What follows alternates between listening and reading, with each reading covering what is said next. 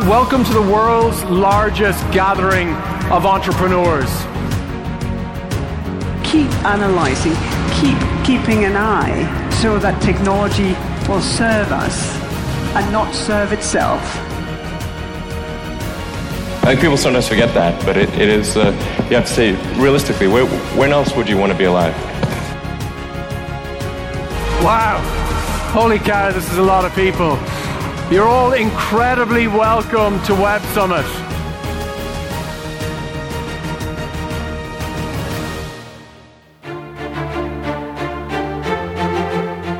Mais um ano de Web Summit e estamos aqui todos juntos em mais uma missão do Instituto For Tomorrow. Um ano incrível, um ano diferente, um ano com mais gente, onde uma edição do Web Summit foi completamente escutada, não cabia nem mais uma formiga naquele espaço. Aliás, essa conversa está a ser uma conversa controversa pela organização, mas pronto, vamos ouvir o que é que esta edição reservou para nós. Temos aqui uma curadoria de conteúdos feita pela nossa equipa, pela Camila, Camila e Babi. E vamos já direto, sem mais, sem mais conversa, saber o que é que foi o melhor deste ano, desta edição. E Camilo, começando aí pelos números, não é? Como é que quantos speakers, quantos CEOs que a organização nos mandou este ano pelo app? A gente pode começar pelos números, que acho que é o que não gera. Bom, vai gerar discussão do mesmo jeito, né? A gente sabe que vai gerar discussão qualquer ponto aqui, mas foram mais de 70 mil inscritos, né? Atendentes no, no evento. Uh, o número ali que eles vieram divulgando durante o pré-evento era o sold out de 70 mil, foram 71.033 ali registrados, com 1.050 speakers. Uh, e aí, a hora que a gente fala de speakers, obviamente a gente está contando ali com todos os, os palcos, né, as trilhas e tudo que rolou de conversa. Alguns desses speakers se repetem, né, estão ali em, em vários palcos, e, então eles tá em um, mas depois está em outro. Então, nesses 17 palcos com 1.050 speakers, a conta de quantas palestras é, tiveram e a gente precisou correr de lá para cá muda bastante, né? E foram 2.296 startups, foi um crescimento significativo ali no número de, de startups. A gente, do ano passado para agora, né, mesmo lembrando que o ano passado era um evento menor, a gente está falando aí de um número que cresceu em 50%. É, 1.081 investidores registrados no, no evento, mais de 2 mil jornalistas, e a gente vê a mídia cada vez mais atenta ao evento e cobrindo, trazendo essa conversa de uma forma mais massiva. 342 parceiros do evento, né? A gente viu muita presença de marca no, no evento esse ano, muita presença de marca, inclusive brasileira também, chegando até o evento de, de alguma forma. E aí, a hora que a gente destaca o Brasil, a gente fala dos 160 países que, que estavam ali na composição do evento. Aí, como eu falei que não ia gerar discussão, mas a gente já pode começar por essa discussão, a gente celebrou uh, o ano passado o evento que investe muito ali no Human in Tech Aliás, Camila, Babi estavam como Human in Tech e eles investem muito nisso para chegar ao número proporcional de homens e mulheres ali. Chegamos a mais de 50% no ano passado e voltamos para 42 esse ano. Então a gente podia começar a análise por aí. A gente, obviamente, não tem uma justificativa disso, o, os porquês e tal, mas acho que foi uma conquista celebrada e a hora que o número dessa vez bateu menor, foi. tá ali, tá entre os números, mas também não tá discutido, né?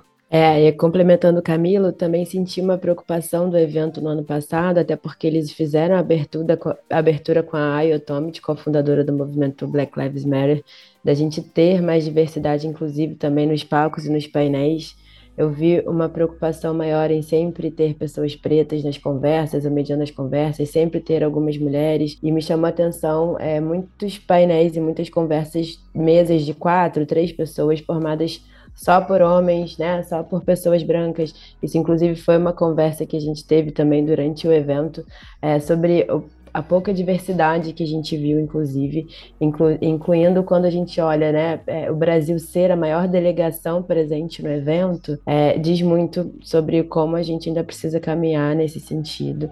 Se somos brasileiros e a maior delegação e a gente não vê é, diversidade ali, a gente não está se vendo, né? Então foi uma coisa que me chamou a atenção também, mais uma vez. Bom, e bora lá começar então, acho que pelas nossas percepções, né? Eu acho que para quem não sabe muito bem sobre as missões que a gente faz, eu acho que eu queria começar por aí. A gente tem uma agenda de visitas normalmente na nossa missão do Instituto Pro Web Summit, que a gente faz então uma rodada de visitas a algumas empresas e locais e economia local, né, de Portugal, de Lisboa. E eu queria puxar por aí uma coisa que para mim foi, acho que se eu tivesse que fazer uma percepção geral do evento, acho que a coisa para mim que ficou mais marcante de tudo foi a consciência que a gente precisa ter sobre persistência, né? Sobre construção, que tudo é uma construção, que tudo é uma evolução. Acho que isso foi um tema recorrente, a gente que já acompanha também o Web Summit há algumas edições, a gente vê alguns temas evoluindo de um ano para o outro mas isso sempre é uma, é uma pauta, assim, a, a necessidade da gente é, ter uma consistência de entrega e ter um, uma persistência ali no que está sendo é, proposto e na evolução do assunto da empresa, de propósito, de skills, enfim. E acho que vamos começar falando, quando a gente fala também disso, acho que teve um compromisso esse ano que ele foi muito mais político, né? O, Web Summit em si, ele sempre teve uma pauta política, sempre teve um palco ali de imprensa, sempre teve um palco de, de temas governamentais, mas esse ano é, uma das coisas que eu acho que chamou mais atenção foi ter a, a primeira dama né, da Ucrânia na noite de abertura, falando sobre como eles precisam da ajuda de todos para conseguir é, combater né, essa guerra que está acontecendo, como tecnologia e inovação pode ser uma ferramenta fundamental para essa guerra que está acontecendo na Ucrânia e como é que a participação das pessoas que, que estavam ali no evento é extremamente fundamental. A gente não teve só ela como representante da Ucrânia, né? A gente teve também uma fala bem relevante do ministro de Transformação Digital da Ucrânia, falando também sobre essa essa relevância né, do, de tecnologia, inovação, quando a gente quando a gente fala em combater não só a questão da guerra em si, né, mas quando a gente fala em combater os desafios nossos como humanidade. Então acho que esse foi se eu fosse destacar, começar a destacar aí, eu queria trazer exatamente esse tom de, da relevância é, da tecnologia, da inovação, é, da criatividade para a construção de um mundo melhor como sociedade, é, que eu acho que ficou bem, é, bem transversal esse ano dentro da agenda do Web Summit. E cá, foi uma coisa que começou meio reforçada também no ano passado, porque era o evento voltando depois da pandemia, né? Tinha aquele um chamado muito para um compromisso de como cada um ia sair dali e o que, que ia fazer com isso.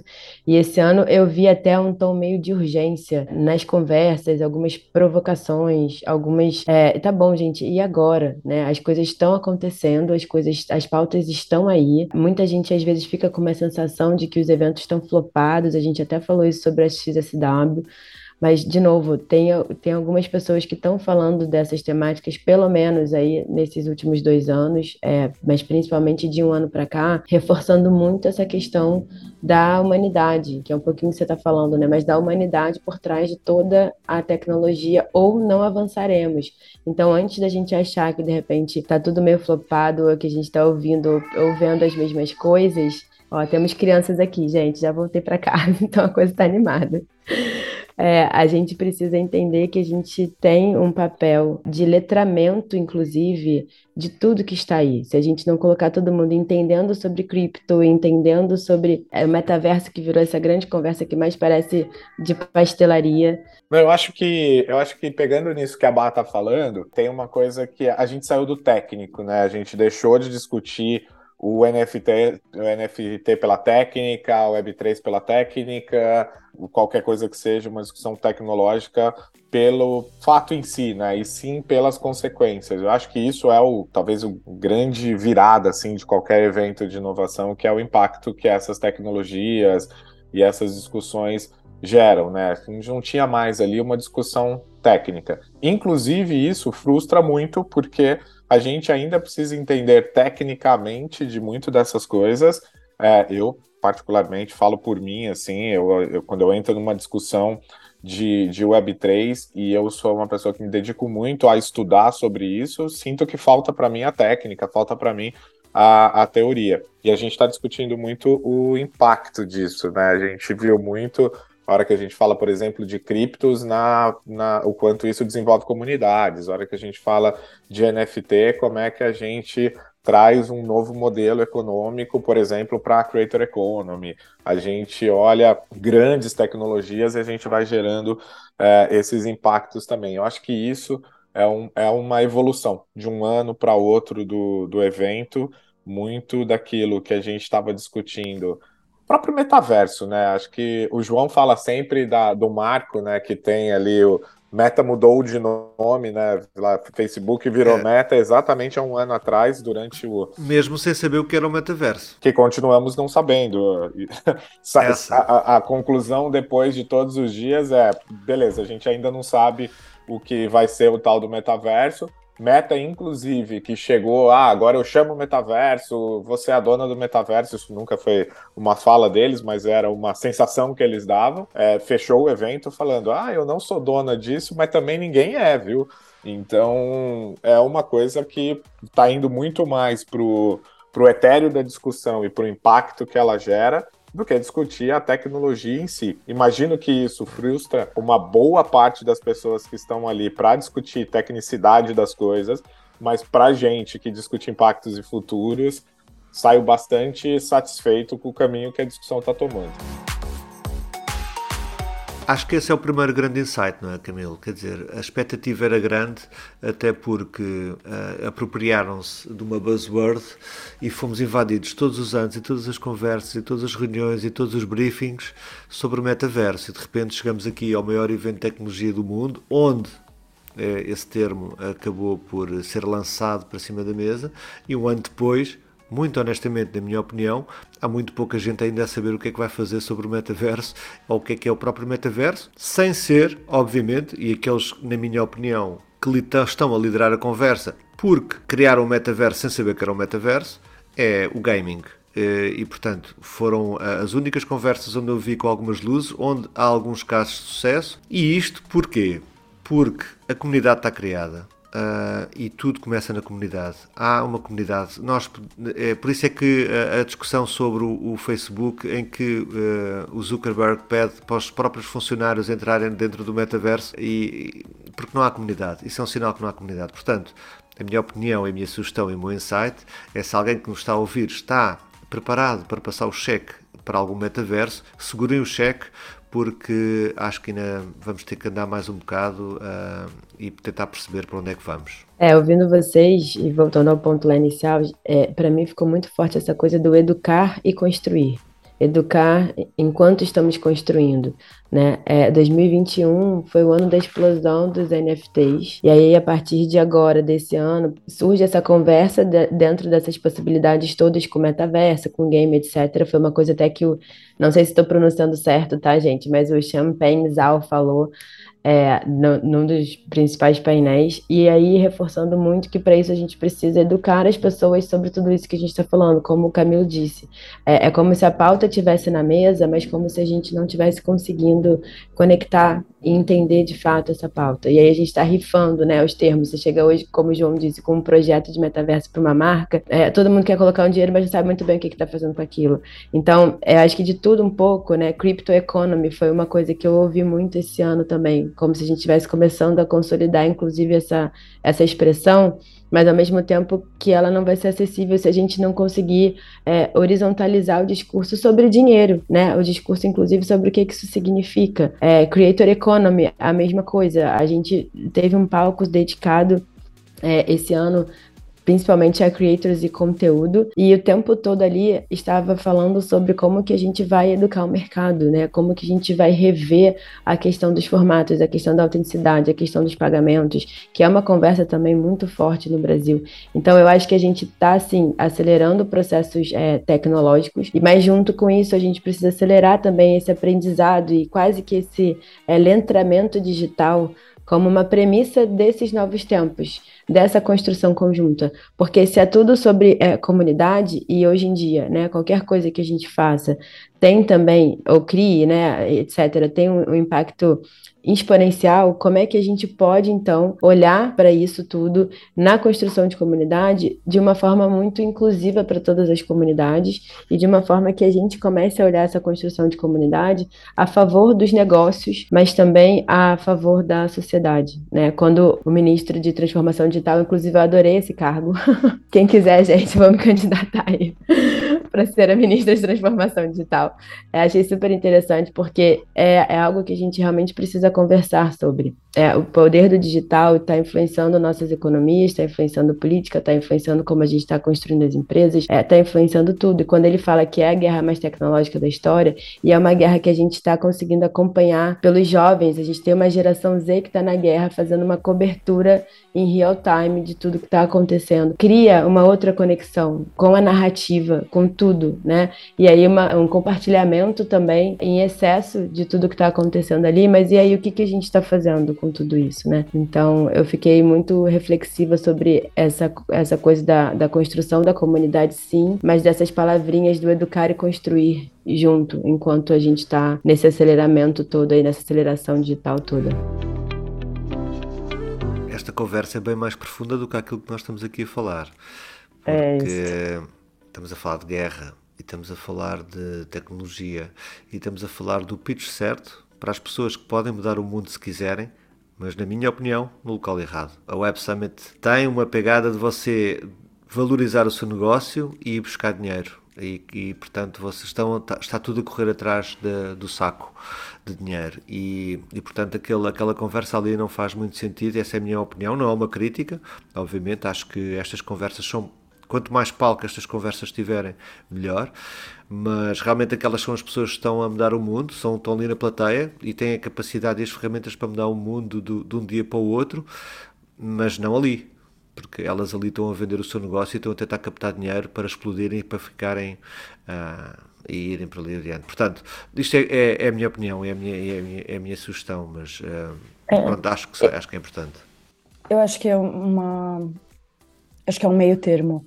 Porque na verdade a gente teve uma tem uma questão né que eu acho que foi muito colocada que é relevante que é a nossa responsabilidade na tomada de decisão dos negócios e o quanto de repente algumas pautas não são levadas em consideração que precisam ser levadas quando a gente teve até uma, uma questão ali né de algumas marcas que, enfim, acabam dando dinheiro, estando presentes na Rússia, e esse questionamento chegou até a acontecer um, nos bastidores ali, uma situação de algumas empresas serem desconvidadas ao jantar oficial do Web Summit por serem empresas que investiam na, na Rússia. Mas então acho que tem essa, essa questão que a gente precisa sim colocar no, no palco, mas que se mistura, né? E aí eu queria puxar então para mim uma, uma palestra que, que foi muito relevante em vários assuntos que, que depois acabaram permeando, é, que é a Anrapaligan, se é que é assim também que se pronuncia o nome dela, que é a CEO do OnlyFans. Estava sendo muito aguardada exatamente por ela ser uma mulher, por ela é, estar à frente de uma plataforma que hoje é vista como uma plataforma principalmente de conteúdo adulto e ver o que, que ela ia colocar ali na mesa. Eu acho que ela trouxe alguns pilares que até que ponto isso é só discurso e o que realmente é na prática é outra questão, mas ali que eu acho que são importantes para a gente trazer, que foram também discutidas em vários outros talks, em vários outros, é, algumas outras pautas.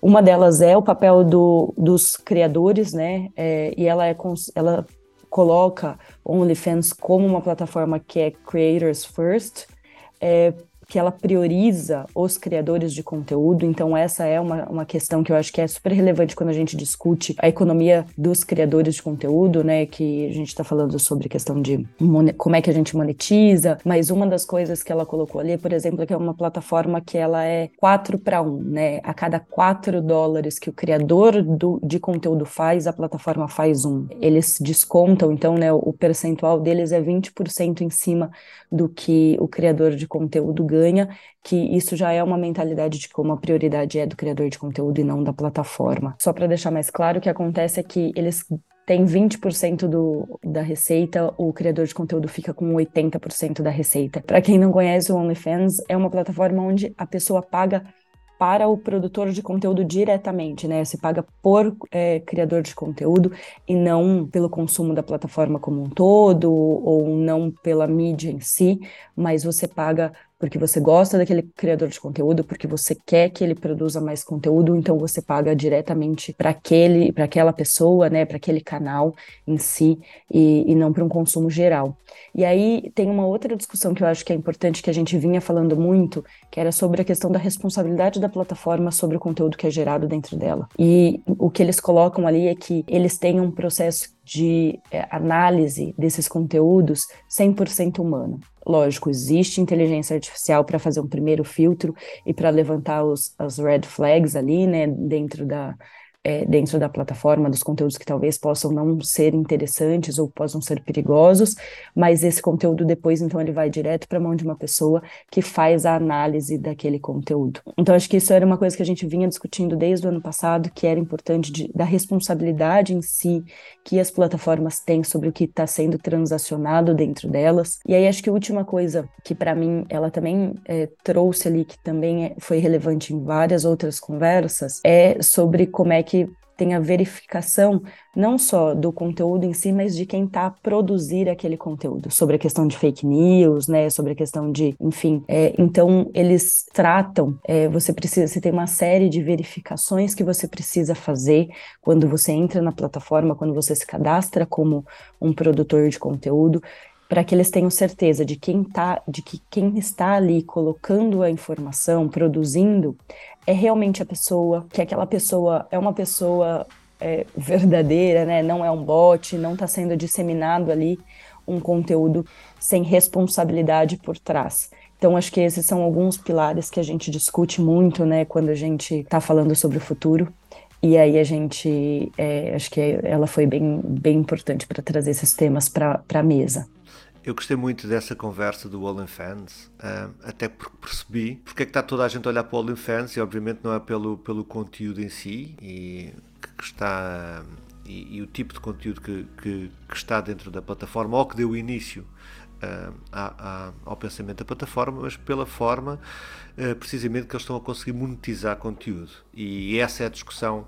Uh, e depois eu entrei dentro de uma de uma palestra que sobre como é que a geração Z está a consumir notícias no palco do, do quarto estado, não é? do Fourth State, uh, que tinha uma jornalista da Vice, outra do repórter da Shade Room, uh, a Sarah Fisher também que, é, que, também é repórter e a discussão andava muito sobre isso.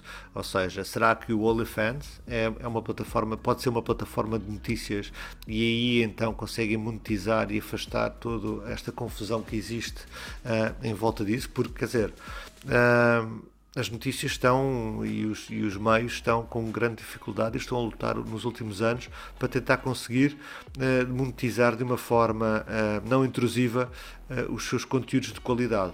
E portanto esta, esta conversa foi muito interessante e percebi depois porque é que os focos estavam todos no OnlyFans. Mas depois obviamente que essa conversa evoluiu desta da geração Z para, para outros lados. Ainda não falámos aqui, mas uh, a conversa de bastidores, uh, obviamente, que andava sobre o, uh, o takeover do Elon Musk sobre o Twitter, sendo esta também uma plataforma muito importante de não só de notícias, mas também da geração Z, que na opinião delas vai ser vai ser uma questão a olhar no, no, futuro próximo, porque ele poderá ser a pessoa menos qualificada para o fazer uh, e, e porque tem métodos e metodologias uh, não convencionais de gerir inovação e pessoas e, portanto, uh, é, é, é, ver.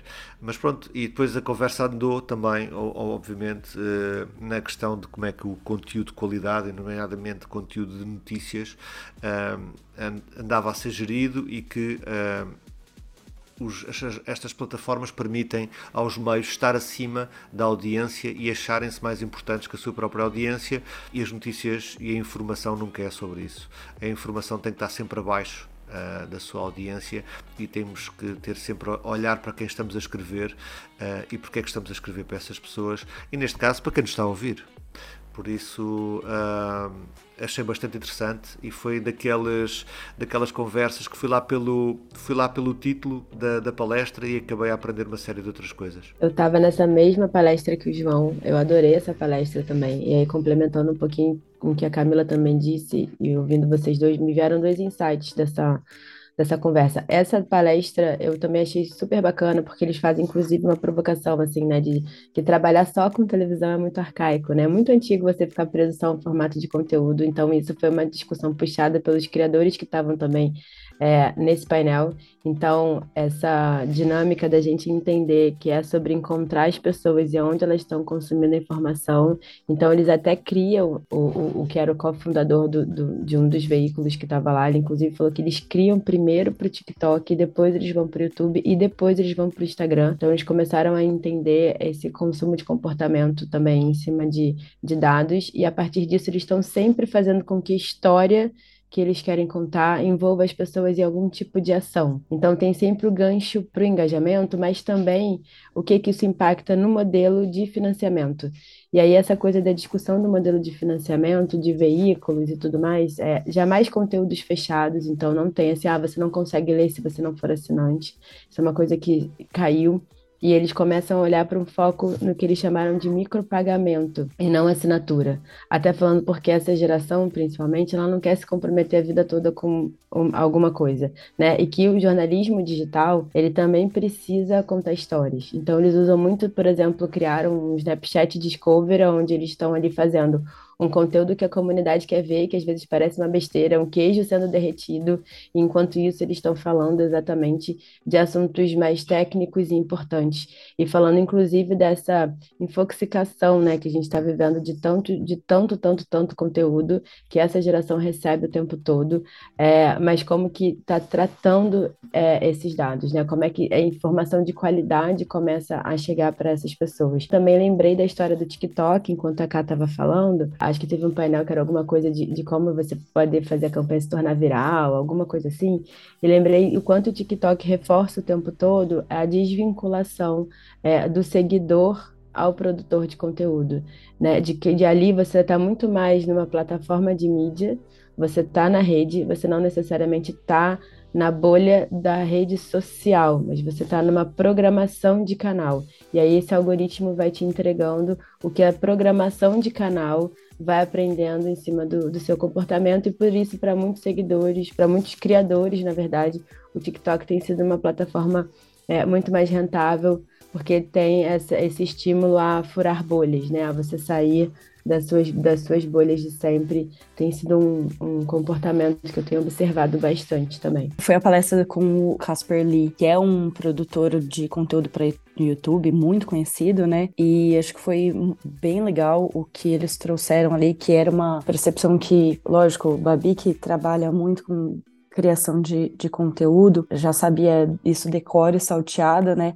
Mas para mim foi uma coisa que foi bem legal eles trazerem, que é como exatamente isso que a Babi explicou da, é, da dinâmica da plataforma, ela é importante também quando a gente fala de produtores novos, né? Porque ela permite que você consiga trazer, se o seu conteúdo for relevante, você consiga trazer visibilidade, trazer engajamento, trazer exatamente essa viralização para o conteúdo sem ter a necessidade de você possuir uma base grande de seguidores. Então, que a, o importante é a qualidade do conteúdo. Mas, na contraposição para o produtor de conteúdo, isso é um desafio, porque da mesma forma que você se torna viral, é, se o seu conteúdo for muito bom, um outro conteúdo se torna viral logo em seguida e você perde essa sua é, relevância construída ali momentaneamente. Então, ele estava falando sobre exatamente, voltando na história de construir comunidade, né? Em como é que o TikTok é uma plataforma muito poderosa para esse primeiro contato, mas para o criador poder construir a sua comunidade, ele precisa conseguir migrar essas pessoas para outras plataformas, como Instagram, YouTube ou mesmo o Twitter, para se relacionar daí com mais profundidade com aquelas pessoas que gostam do que a, a, das suas pautas, gostam da, da sua visão, gostam, enfim, do que ele traz de, de proposta. E aí, para mim, foi muito legal escutar uma outra coisa que eu nunca tinha imaginado e não tinha percebido, que é como é que daí essa nova geração está entrando no LinkedIn como plataforma. É, olhando o LinkedIn como uma plataforma daí é, para eles se apresentarem como profissionais, eles se apresentarem com uma, uma nova visão que até então para eles não era uma realidade, né? Uma, é uma geração que está agora começando a se posicionar no mercado e aí migra para o LinkedIn com quase como se fosse uma plataforma aspiracional, com então um desafio que a gente tem para olhar o LinkedIn que é como é que vai ser esse conteúdo dentro do LinkedIn daqui para frente, porque o LinkedIn hoje não é é, a nossa plataforma principal quando a gente fala de produção de conteúdo, né? É, ela é uma plataforma que hoje a gente olha muito mais para um conteúdo empresarial, digamos assim, né, um conteúdo profissional para você expor ali os projetos onde você está trabalhando, o que você é, tem feito na sua vida é, profissional, mas ela não era uma plataforma até então muito especializada em produção de conteúdo. Quando a gente vê um movimento de, das novas gerações de procurarem a plataforma como uma plataforma de conteúdo em si e não de conexões apenas, a gente é interessante a gente ver como é que o LinkedIn vai evoluir nesse próximo ano, principalmente aí, é, como uma plataforma de conteúdo. Estou bem curiosa para ver isso. Tem até uma estratégia falando de LinkedIn no Brasil, não sei como é que tá nos outros lugares, mas que eles estão colocando para dentro, como criadores da plataforma, é, uma série de pessoas que conversam com distintas comunidades que já faziam um trabalho interessante dentro do Instagram, por exemplo, do próprio YouTube, até mesmo do TikTok. É, eu sei porque foi bem recente esse movimento, acompanho algumas pessoas que estão, e até de novos executivos, entre muitas aspas aqui, mas executivos é, mais com uma visão mais contemporânea de construção de conteúdo, de narrativa, de marcas que são um pouco mais publishers. Então, tem um convite é, para uma nova geração também, de 20 e poucos anos, que está aí trabalhando com, com impacto dentro das suas comunidades, né? É, independente de qual contexto de, de histórias, mas eu vi jovens que estão falando desde diversidade, é, sustentabilidade, etc., mas cultura pop. E essas pessoas sendo convidadas a, a, a, vir, a entrarem para esse time de creators do LinkedIn. E junto com isso, você tem os novos executivos também entrando para essa conversa. Eu acho que tem uma, uma, uma coisa que a gente ouviu também aqui esses dias, né, dessa transformação digital precisar chegar também aonde o nativo digital ainda não chegou. E aí a gente está olhando para todos esses comportamentos. E quanto a Camila estava falando, eu lembrei também daquela expressão que, que circulou muito por aqui, da tokenização de fãs né? Que no fundo a gente está falando de você ser tão relevante, tão forte e a sua comunidade começar a poder gerar esse, esse valor, né? Esse valor pela comunidade. E eu acho que é, né, é nisso que, que as plataformas estão estão apostando. É, eu acho que todo no fundo no fim do dia a gente está falando aqui é, de como isso vai virando mais rentável para todo mundo, tanto para o criador quanto para a plataforma. E aí essa é uma conversa que está que está pulsando bastante, né? E aí, para isso poder acontecer, tem que quebrar os algoritmos e tem que voltar a falar da responsabilidade das plataformas como um todo. Parar da gente, parar, todo mundo começar a entender o que está vendendo, parar de vender números que são irreais, as pessoas já aprenderam a ler um pouco é, uma distinção do que, que são usuários e do que, que são perfis criados. Então, hoje, quando as plataformas chegam né, com um relatório ou te dizendo que tantos milhares ou milhões de pessoas, a gente sabe que não são pessoas. Então, a gente precisa realmente de uma, de uma educação aí do mercado e de uma responsabilização em perfis que não sejam falsos, é, em, em coisas que ferem as regras da comunidade, como que as plataformas realmente vão olhar para isso. E aí, nesse sentido, o LinkedIn aponta forte e o TikTok também como os ambientes que, que essa galera, essa nova geração está olhando com mais carinho exatamente por conta disso tudo que a gente está falando aqui.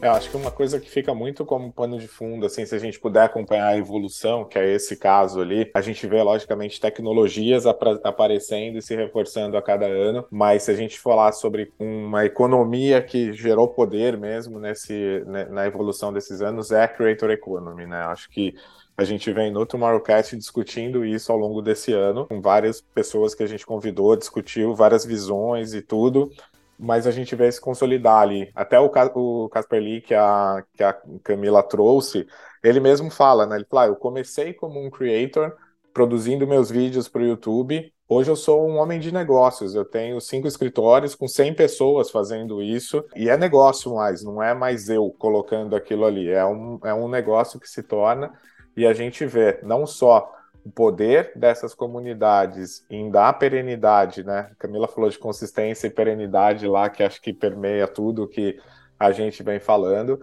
mas passa por isso.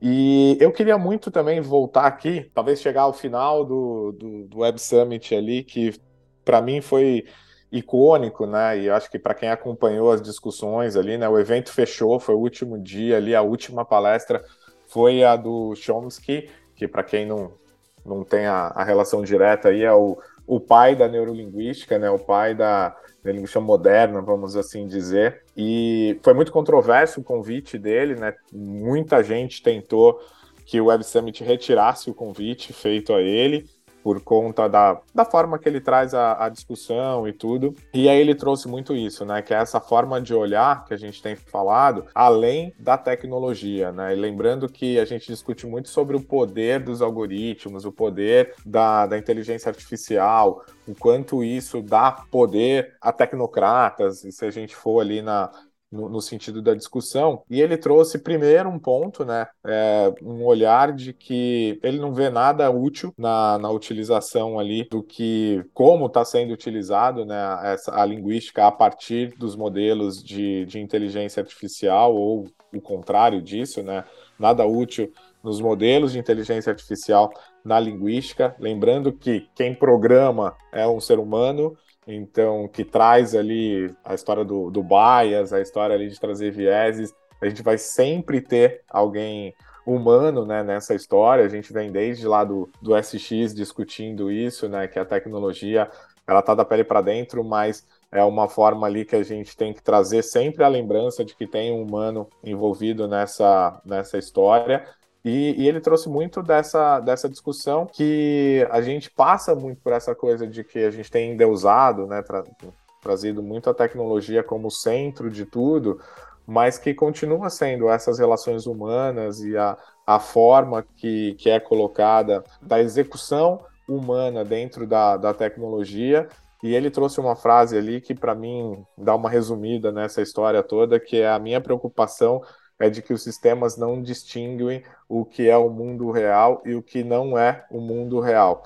E acho que passa muito para a gente ter esse papel, né? De entender aonde a gente está colocando esse ser humano que a gente discute tanto dele estar tá no centro e do poder que ele tem. Voltando lá no início dessa conversa que o João lembrou a gente, como muita gente durante o evento lembrou, que a gente está no meio de uma guerra e talvez utilizando a tecnologia de uma forma equivocada para isso, mas do outro lado, essa mesma tecnologia pode salvar o mundo, como é que a gente consegue, qual é a, a, o poder que a gente tem de separar essas duas coisas e de como a gente pode olhar para essas duas coisas? Que no final do dia a gente está falando de linguística.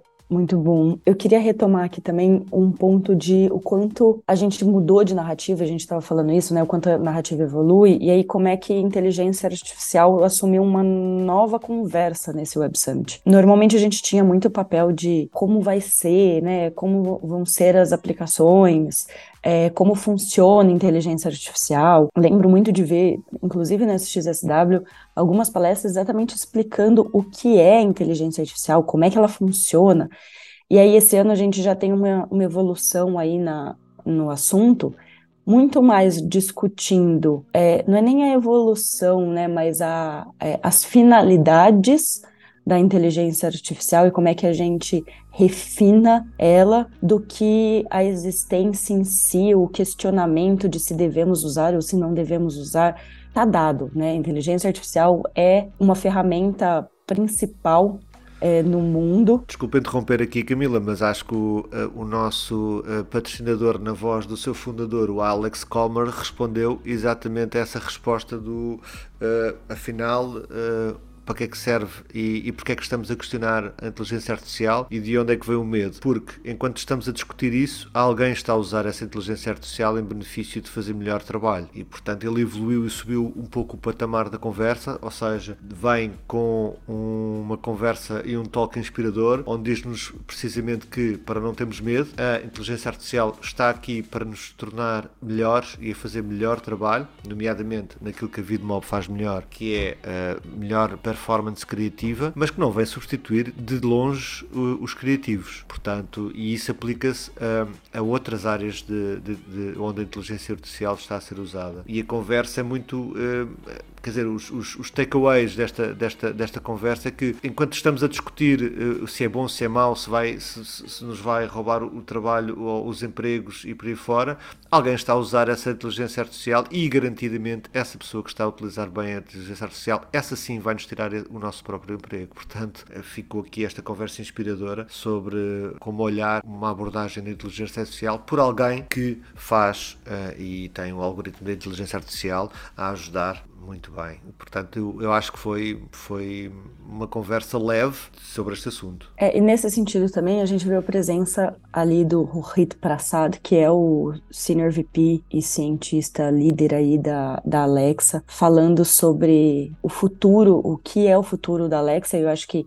isso vai muito em linha com algumas outras palestras que eu vi, que é falando como, como a inteligência artificial vai ser utilizada, na verdade, muito mais, que é, é o foco dela, né? Obviamente, reconhecer padrões e conseguir ajudar a processar essas informações, mas falando sobre como isso vai ser muito mais natural e com menos interrupções na nossa vida, no nosso dia a dia. E aí, quando a gente fala de Alexa, ele falando sobre como, na verdade, o objetivo é que a Alexa consiga ser o ambiente, né? E quando eles falam de, de ambiente, é muito mais você interagindo com ela no seu dia a dia para pequenas coisas de uma maneira muito mais natural, como por exemplo, olha, você acabou de esquecendo de apagar a luz quando você estava saindo, posso apagar? Então, que são coisas do nosso comportamento do dia a dia, que são, é, inclusive, uma das coisas que ele falou que é o próximo desafio, é a Alexa conseguir responder perguntas às quais ela ainda não foi ensinada. Então, a inteligência artificial conseguindo aí te responder ou te voltar com perguntas como: mas o que você gostaria que eu fizesse quando isso acontecer? Ou qual é a sua expectativa que eu possa te ajudar? Então, que a Alexa interaja de uma forma onde ela também faz perguntas para a pessoa,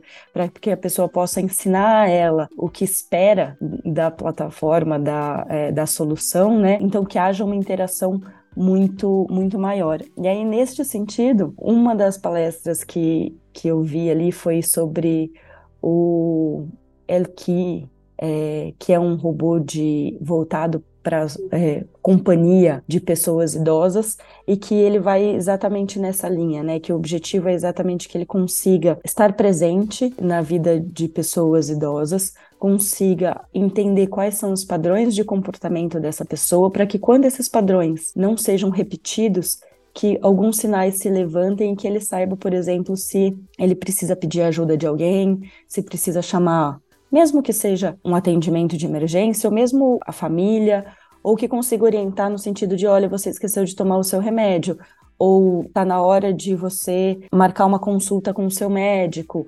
Então, que ele consiga reconhecer ali os padrões de comportamento da pessoa idosa e ser uma companhia. E ser uma pessoa quase, né? Eles colocam muito que o objetivo não é ser reconhecido como uma pessoa, mas ser uma companhia realmente, ser um ser é, porque eles falaram exatamente isso, que é um ser, não é um, uma pessoa, é, não é um objeto, mas é um ser que está ali para ajudar e para facilitar nisso que vai ser agora a, cada vez mais, né, a nossa população mundial cada vez mais velha.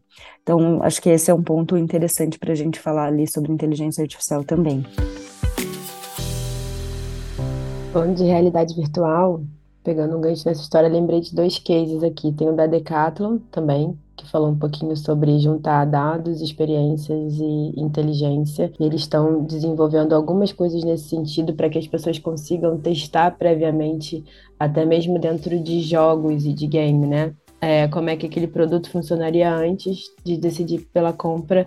Então, eles estão colocando isso muito dentro de game, então estão fazendo essa aproximação da pegada do material esportivo com o game virtual, com as experiências e o cruzamento de, de dados do que as pessoas estão precisando. E eu acho que um outro foi o da Shen também. Eu acho que você estava, eu não consegui acompanhar essa, acompanhei a distância. Então eu queria perguntar para vocês quem estava lá, porque o que eu vi de burburinho sobre essa palestra estava falando muito sobre as possibilidades de como eles estão usando o metaverso para conseguir vender mais, mas também queria entender de vocês o que, que vocês acharam das discussões que rolaram em relação ao posicionamento da marca mesmo dentro das conversas ali de, de, de tecnologia, de, de novos caminhos para e-commerce e tudo mais. Bom, eu acho que talvez tenha sido um pouco do, do, frustrante, assim, né? Sempre que a gente vê essas coisas do que vem do futuro, o marketing no próximo ano, o e-commerce além do, disso, a gente cria uma expectativa danada para que alguém nos dê a fórmula.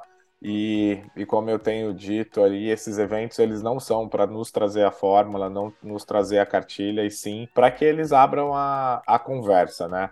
Obviamente, quando a gente fala de e-commerce, a gente fala de uma mudança de padrão de comportamento, né? Muita coisa que, que mudou, sobretudo por conta da, do work from home, né? De estarmos em casa e ter uma necessidade ali de fazer o e-com é, evoluir. Como civilização também, a evolução do e-commerce, acho que ela é um processo natural. Obviamente, a gente cria uma expectativa danada para ver ali essas novas tecnologias se conversando, né? Mas faltou ali, faltou talk sobre live commerce, faltou pauta sobre community commerce, faltou pauta sobre, beleza, tá, vamos utilizar é, AR e VR no e-com, que é um dado já, né, 2024, segundo o eMarketer, a gente vai ter 47% da população utilizando essas tecnologias para fazer compras digitais. Nada ali acontecendo e a discussão sobre o futuro do e-commerce foi ajustar a, a cadeia logística, né? Como a gente podia ajustar a cadeia logística, que, que obviamente é um problema, né? A gente tem visto isso aí nos grandes mercados, sobretudo Europa e América do Norte, a gente viu aí o sistema colapsando e entregas ali difíceis e tal, coisas que foram rolando, mas esse é o tipo de coisa que eu acho que a gente tem que sempre tomar cuidado nesse, nesses eventos, né? De buscar a fórmula e não tá. A fórmula não tá ali, tá muito mais em abrir a discussão a gente passa ali, obviamente, por como essas tecnologias vão ser aplicadas. A hora que a gente fala da Alexa tirar a frição do, dos processos, pode estar ali também uma relação de que vai gerar um futuro desse comércio, quando a gente fala da creator economy, quando a gente fala de criptos, por exemplo, tudo isso acho que vai permear essas histórias e cabe a nós tentar encontrar o impacto disso em cada uma dessas, dessas conversas, em cada uma dessas indústrias que você tem que você tem relação. Buscar a fórmula mesmo, ah, beleza, eu vou ali, vou sair com o manual. Para quem assistiu, por exemplo, o Martin Sohel no palco principal do evento, repetindo o talk do, do marketing marketing, e aí é o marketing em 2021, 22, 23, né? Ele vai, eles vão ali atualizando o que vai ser o marketing. As tendências são acompanhe as tendências, né? A tendência é acompanhar tendências ou criar tendências, não é exatamente seguir aquilo que, que você vai fazer. Não tem nada de novo para quem está acompanhando as tendências, né? A gente fala muito isso. Vir para um evento como, como esse e esperar que vai acontecer algo muito novo, algo que de fato é disruptivo no seu pensamento, ou você está totalmente fora da, da, da conversa, porque não vai acontecer, né? Acho que é muito mais o olhar desse processo de, de evolução e dos impactos. Eu só queria amarrar uma, uma, um pouco dessa conversa ali que, que vocês vinham também da questão da, da tecnologia, né? E a gente fala muito isso do, da relação. E um trabalho que a gente vem fazendo aqui é tentar linkar né, os eventos, as evoluções e como a gente tem, isso tem acontecido de um evento para o outro, né? E aí acho que essa questão da, da frição, o João, quando ele traz ali a, a conversa sobre o OnlyFans, né? A Camila, quando ela comenta que tem uma, um ser humano ali validando o, o que está acontecendo. Depois a gente vem para Alexa, que ela vai ser muito mais neutra na, na relação do que está programada para responder perguntas e tudo. Só lembrando que a hora que a gente pega a Frances Haugen no evento do ano passado, de um ano atrás, e ela denuncia ali o algoritmo do Facebook. E a gente fala, beleza, denunciou, mas não trouxe nada de ação. Aí a gente vai lá, acompanha ela no SX e ela traz um plano de ação onde o principal plano de ação que ela ap apresenta é que precisamos gerar frição na tecnologia, não podemos deixar a tecnologia fluir é, sem que tenha uma, uma frição. Ela até na época é, é, muito engraçado isso, né? Que a gente usa os exemplos, depois a gente fala, nossa, isso era um exemplo, né? Eu lembro que na época ela deu lá o, o exemplo do bom uso para evitar a disseminação de fake news, era a, como a ferramenta do Twitter funcionava porque o Twitter perguntava se você queria mesmo postar aquilo, né? E obviamente quem está ali querendo fazer espalhar fake news quer fazer aquilo, está fazendo porque quer. Então ela fala, ah, não é o algoritmo que tem que decidir e sair entregando. Hoje a gente vê aí todas essas discussões em torno do, do Twitter. Então não criem regras e sigam as coisas como, como regras. Mas vem isso, né? A gente vem numa evolução de que, puta, a gente deixou a tecnologia muito solta e ela tá tomando decisões pela gente. A gente vê o Chomsky questionando isso também ali, né? tem gente tomando decisão pela gente e tudo. Por outro lado, a gente tem que lembrar que a gente tem um papel de fato de gerar frição, né? Seja porque a regra não é dada e a, e a gente não está aqui para sair com uma cartilha de como será o nosso futuro seguindo tendências, e sim de como a gente pega tudo isso aqui e começa a aplicar a partir da próxima segunda-feira na nossa vida e no nosso, no nosso dia a dia. Não, Camilo, eu acho que quanto a essa questão da fricção, acho que não devemos estar preocupados, porque, quer dizer, Uh, se por um lado estamos a tentar arrumar o mundo e, e, e, há muita esperança na tecnologia e vimos um monte de ideias que estão a, a, construir um mundo melhor. Por outro lado, há toda a desconstrução de um sistema como o qual o conhecemos, nomeadamente relacionado com esse assunto que tu falaste, ligado às criptos, não é? Quer dizer, esta questão do, da tokenização e do, da valorização individual das comunidades é totalmente revolucionário portanto, o sistema não sequer está preparado uh, nem o mundo está preparado para que nós, enquanto produtores de conteúdo, sim, porque uh, cada um de nós está aqui que tirou uma foto e publicou uma foto no seu Instagram, a partir desse momento somos todos produtores de conteúdo. Portanto, todos nós a, a sermos produtores de conteúdo, recebermos de forma uh, e por um sistema não regular e não centralizado e sermos remunerados por aí, vem completamente mudar o mundo. E acho que o mundo não está de todo preparado para isso e estamos a tentar forçar a forma como financiamos o nosso dia a dia. Houve alguém que falava até num dos nossos wrap-ups que uh, numa talk sobre uh, sermos pagos ao minuto, não é? E portanto, quer dizer, uh, é, para aí que, é, para aí que nós é para aí que nós caminhamos. E por isso é que os grandes fundos de investimento e os grandes bancos estão nestas feiras e nestes eventos a comprar startups que estão a revolucionar o mundo, porque quer dizer, é a única forma que temos e que eles têm de inovar e acompanhar a velocidade, porque as coisas estão a avançar de uma forma muito rápida e a tecnologia está de longe a, a, a mudar o mundo a uma velocidade que é, é difícil das empresas, é difícil de nós os humanos acompanharmos, quanto mais as grandes organizações constituídas por muitos humanos.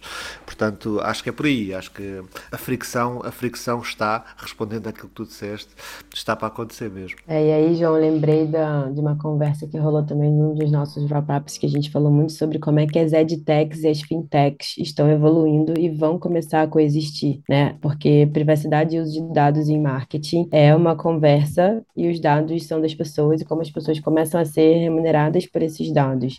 E ao mesmo tempo, por outro lado, como as pessoas também não aguentam mais a publicidade como ela é e como é que a gente pode começar a entender esse papel da publicidade usando também a inteligência artificial para a gente conseguir entregar conteúdo que as pessoas realmente queiram assistir e consumir, num contexto de marca também, onde faça mais sentido para as marcas, né? Essa relação com, com a audiência.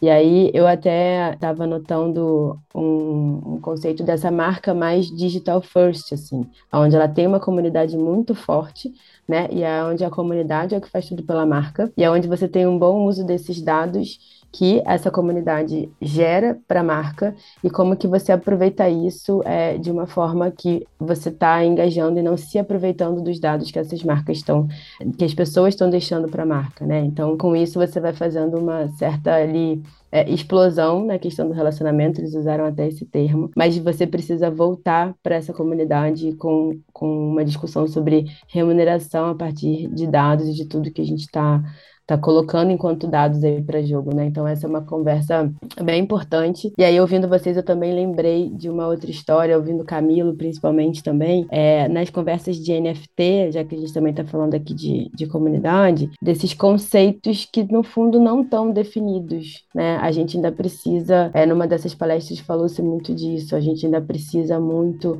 começar a ter habilidade de entrar nesse campo do desconhecido, das NFTs, do metaverso, de cripto, etc., para que as pessoas comecem a entender, porque senão a gente vai ter um gap gigante. O melhor momento para entrar em tudo isso é agora, apesar de estar tá ainda tudo muito nebuloso, né? A melhor época para começar, dizem, é, esse movimento é agora, mas se a gente não tiver assim uma horizontalidade nesses conceitos e uma habilidade para lidar com essa junção que tudo isso precisa fazer com que o negócio ou negócios mudem é, da porta para dentro, em termos até de como a gente está estruturando os departamentos, o conhecimento dentro das empresas de quem pode realmente aplicar essas coisas, a gente vai ter um gap muito grande quando é, realmente essa história toda explodir. Então, tem uma, um, que ficou muito forte para mim é que o projeto é a comunidade e a comunidade é o projeto, né? É, não tem como a gente ter sustentabilidade nessas conversas de, de, de NFT, senão vai, vai, ficando tudo uma grande poeira, né? As marcas também é, não estão conseguindo se sustentar porque o discurso fica muito de metaverso, fica muito no marketing e na verdade quando a gente olha para o grande exemplo disso tudo que são os games, a gente está falando de uma comunidade que está falando a mesma linguagem, está entendendo o mesmo termo e está construindo para uma colaboração de construção ali dentro. Então, é sobre a gente colocar o que é relevante para as pessoas em, em primeiro lugar e fazer isso tudo também coexistir dentro do marketing de uma forma que seja aplicável e entendível, né? Não, Babi, exatamente isso. E é interessante ver porque, inclusive, uma das principais papos sobre isso foi a Yoga Labs, que trouxe, dentro das suas inúmeras discussões, né, ela é reconhecida por ter lançado algumas frentes e algumas iniciativas que hoje têm uh, os seus NFTs como alguns dos mais valorizados do mundo. E uma discussão que ela trouxe que eu acho que é relevante ali é de que o propósito deles é trazer exatamente a popularização da Web3, tornar a Web3 acessível é, para todo mundo. A Web, falando que a Web 2 foi muito eficiente nisso, quando tem poucas barreiras de entrada, e que a Web 3 ainda tem muitas barreiras de, de entrada, e que eles estão olhando agora exatamente como minimizá-las e como fazer transformar ali, e utilizando a empresa né, como uma plataforma para que as pessoas consigam acessar cada vez mais a Web 3. É, isso muito porque eles acreditam na propriedade individual como principal elemento quando a gente fala de, é, de metaverso, quando a gente fala de NFTs, quando a gente fala exatamente nesse futuro dessas novas tecnologias, olhando muito exatamente para a propriedade individual como principal elemento e como é que eles vão conseguir fortalecer isso quando a pessoa vai se tornar dona daquele conteúdo, daquela plataforma, daquele objeto, né? Enfim, da, daquela sua é, propriedade individual e vai poder fazer o que quiser com isso, inclusive o metaverso que eles estão construindo, porque é isso, né? Cada um tem o seu e aí vamos ver como é que esse mercado vai evoluir. É baseado exatamente na propriedade individual e na capacidade das pessoas trazerem para esse metaverso tudo que elas têm em outros lugares e levar tudo que elas construírem nele. E para acho que a gente fechar, eu queria só trazer uma pauta que eu acho que é sempre relevante, que é saúde mental. A gente teve de novo, é, não tão forte quanto no ano passado, que ano passado a gente vinha da pandemia, ainda uma discussão muito grande sobre saúde mental, mas esse ano foi de novo um dos principais assuntos de diferentes formas. A gente falou sobre é, aplicativos e inteligência artificial ajudando as pessoas na sua jornada de saúde mental. Teve devices ali que foram utilizados, é, que estão sendo utilizados, que estão sendo propostos exatamente com neuroestimulação para trabalhar a saúde mental das, das pessoas e inclusive psicodélicos, né, que era uma das das outras temáticas que normalmente bem recorrente já desde o SXSW, de como é que eles vão ser utilizados cada vez mais para a gente tratar transtornos.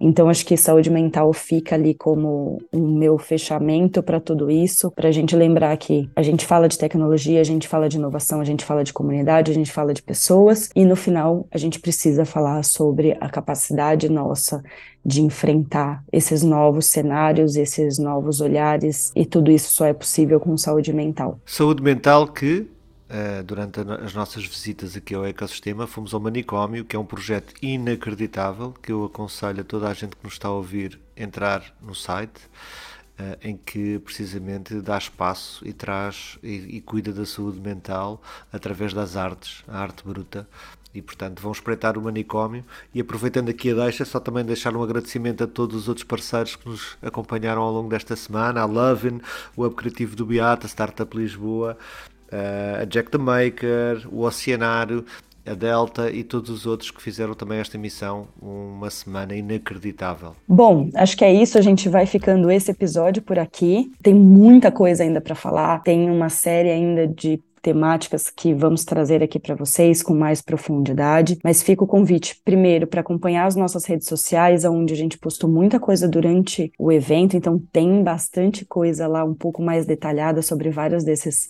desses papos que a gente comentou aqui. Fica também a provocação para nos acompanharem, porque já já daqui um umas semaninhas, a gente solta o nosso report com um compilado de tudo isso que a gente está trazendo aqui em mais profundidade, com, com mais explicações, com a nossa Trendpedia aí para falar sobre os principais termos que estão pautando o mercado. E não podemos deixar de agradecer aos nossos apoiadores, que foi a Ideia Space e a B-Design nessa missão, e o nosso patrocinador, Vidmob, que permitiu, né, que tudo isso acontecesse, os nossos participantes da missão também, que isso se tornasse uma realidade, que a gente acompanhasse esse evento e conseguisse compilar aí vários insights e várias conversas, porque é disso que a gente gosta. A gente gosta de conversas, a gente gosta dessa troca. Então fica o convite também para vocês conversarem com a gente é, e continuarem nos acompanhando neste nos próximos episódios. Um grande abraço para não perder o costume e até o próximo episódio um grande abraço para não perder o costume agora. É a frase da Camila. Welcome to the world's largest gathering of entrepreneurs. Keep analyzing, keep keeping an eye so that technology will serve us and not serve itself. I think people sometimes forget that, but it, it is, uh, you have to say, realistically, where, when else would you want to be alive? Wow. Holy cow, this is a lot of people. You're all incredibly welcome to Web Summit.